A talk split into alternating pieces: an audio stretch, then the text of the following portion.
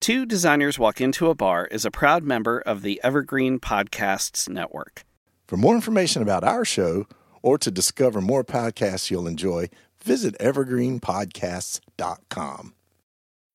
When you need mealtime inspiration, it's worth shopping Kroger, where you'll find over 30,000 mouthwatering choices that excite your inner foodie. And no matter what tasty choice you make, you'll enjoy our everyday low prices, plus extra ways to save, like digital coupons worth over $600 each week. You can also save up to $1 off per gallon at the pump with fuel points. More savings and more inspiring flavors make shopping Kroger worth it every time. Kroger, fresh for everyone. Fuel restrictions apply.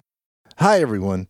We're going to be taking a couple months off as we prepare for our upcoming season. Enjoy this episode nugget from our archives and visit our website for the full story.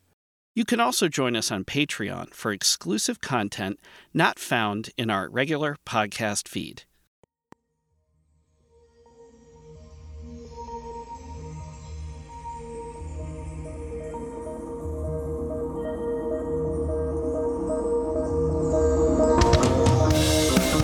Everyone, it's Elliot. And Todd, welcome to Two Designers Walk Into a Bar, an ongoing conversation about pop culture and iconic design.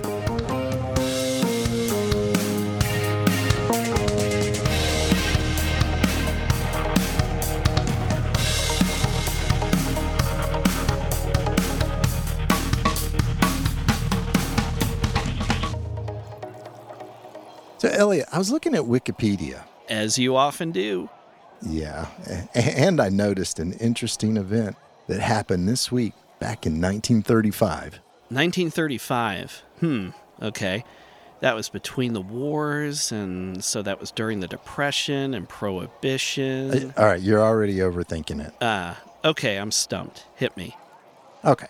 The USS Macon, one of the two largest helium filled airships ever created, crashed into the Pacific Ocean off the coast of California and sank. Wow. Okay, so why are you telling me this? Don't you remember our episode on company icons? You discussed one of your favorites and now one of my favorites, the Goodyear blimp. Oh, yeah. Hmm. The drinks must have been plentiful that night. Uh, let's go back and listen to some of that story. I'm interested all over again. Yeah, let's check it out. Yep, so I grew up near Akron, of course, where Goodyear's headquarters is, still is there now, and where there's always been a blimp ever since Goodyear started with the marketing idea of the blimp in the 20s. Mm. Yeah, sort of like right on the heels of the birth of aviation. Yep, I am among the things I wanted to be. I wanted to be a pilot, and when I was little, I was actually in a mentorship program when I was eight or nine. And uh, the gal who was a private pilot, she had like a uh, like a Cessna or a Piper or you know just one of these little planes. She actually okay for for all the millennials out there, there was a time before the internet when if you wanted to correspond with someone, you either had to pick up the phone and actually call them or you had to write a letter. And I'm not sure which this woman did, but believe it or not, the blimp pilots got back to her and uh, said, Yeah, you know, if you want to bring this kid and you want to come down and visit us, come on down and we'll take you up in the blimp. So it turned out it was too windy the day I was there. And um, Uh-huh. we're going to post some movies about this on our episode page because they explain like what the conditions are for getting a blimp up in the sky and that sort of thing. But it was too windy that day, unfortunately, to ride uh, the blimp. But I got to meet the pilots. I got to stand next to it. I'm sure my parents have a Polaroid of me, you know, somewhere at home with this. Uh, I should ask. I should ask them to dig it up, and if I can find it, we can post it growing up in the 70s, growing up in the 80s, the blimp over the years has changed its look, and we'll get into that in a little bit. But the blimp to me was always gray, and then the fins on the back were uh, red and blue, red, white, and blue. Kind of goes back to our 1976 podcast. This was the time when the country was red, white, and blue, you know? Right, And right. and the blimp being a symbol of the US and industry, American industry, was certainly no exception to that.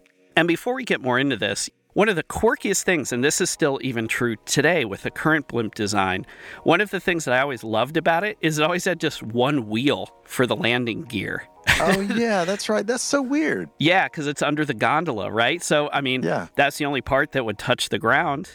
It's a big balloon with this little thing with people hanging under it. So, all you need is one wheel.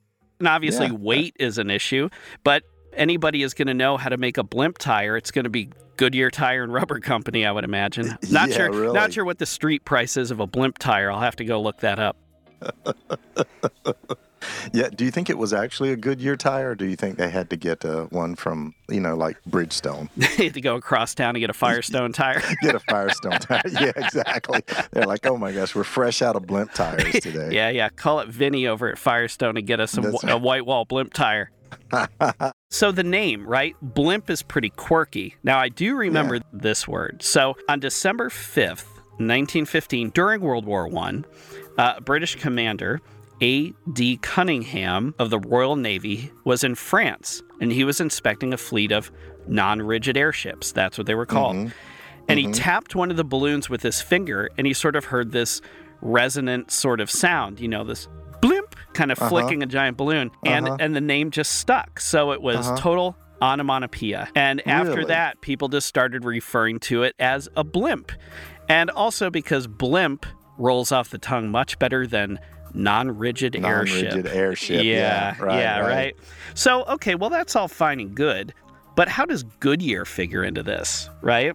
So, we've Right. already talked about Goodyear. At the time, I believe it was the largest rubber company in the world. It may still be today. I don't remember off the top of my head. If not, it certainly is one of the largest rubber companies in the world. And they began building blimps for the military as the U.S. entered World War One. But, Okay. So hold on. yes. So blimps are actually made of rubber. They're like rubber skins over a bunch of balloons. A handful of balloons. Yeah, yeah, yeah. So it's pretty thick rubber and then it's painted. So you think about a blimp kind of being like a flat silver sort of color. Like Yeah, that's yeah. a paint that is sprayed on there and applied to it and everything like that. I'm sure originally, in addition to like waterproofing and protection, it was camouflage. You put it up in the sky, it's fairly gray. It's not going to be as noticeable Right. right? So these blimps are being made. Goodyear's cranking out these blimps. But also around this time, you got to keep in mind the Wright brothers wasn't that long ago. It was about a decade and a half before World War One. I. mean, it's astonishing that's to right, think about that's this, right. right? World War One is called the first modern war. And uh, it's the first war, certainly, where aviation played a part, right? So all these things are happening. And then, of course, the war ends. But all of these pilots, you know, it almost goes back to what we were talking about with street culture when you had all these ex military folks who came back after World War II and they were still tinkerers and they were Right, working on their cars and all these sorts of things. Well, you had all these flyboys who came back. So what were they doing?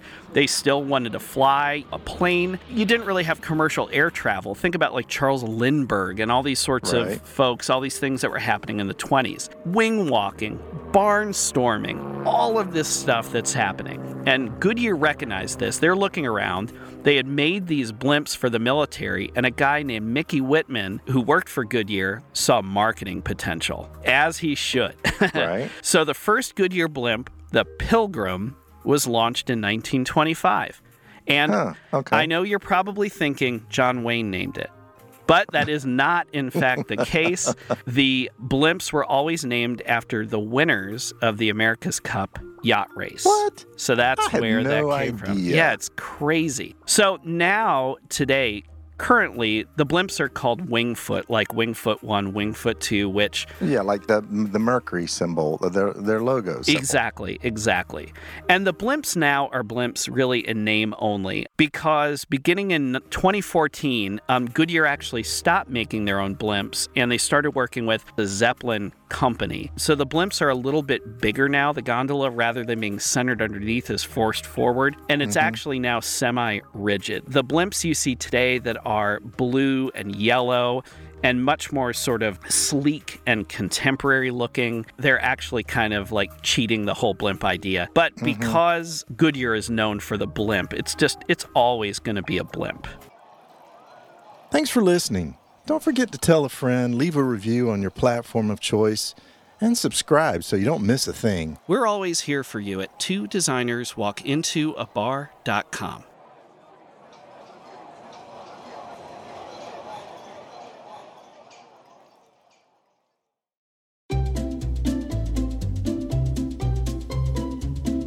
Hello, and welcome to Novel Conversations, a podcast about the world's greatest stories. I'm your host, Frank Lavallo, and for each episode of Novel Conversations, I talk to two readers about one book. And together, we summarize the story for you. We introduce you to the characters, we tell you what happens to them, and we read from the book along the way. So if you love hearing a good story, you're in the right place. Our ninth season is coming this fall.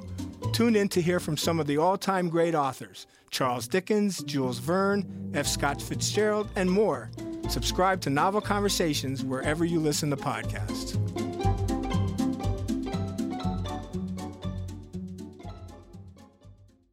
Two Designers Walk Into a Bar is a proud member of the Evergreen Podcasts Network.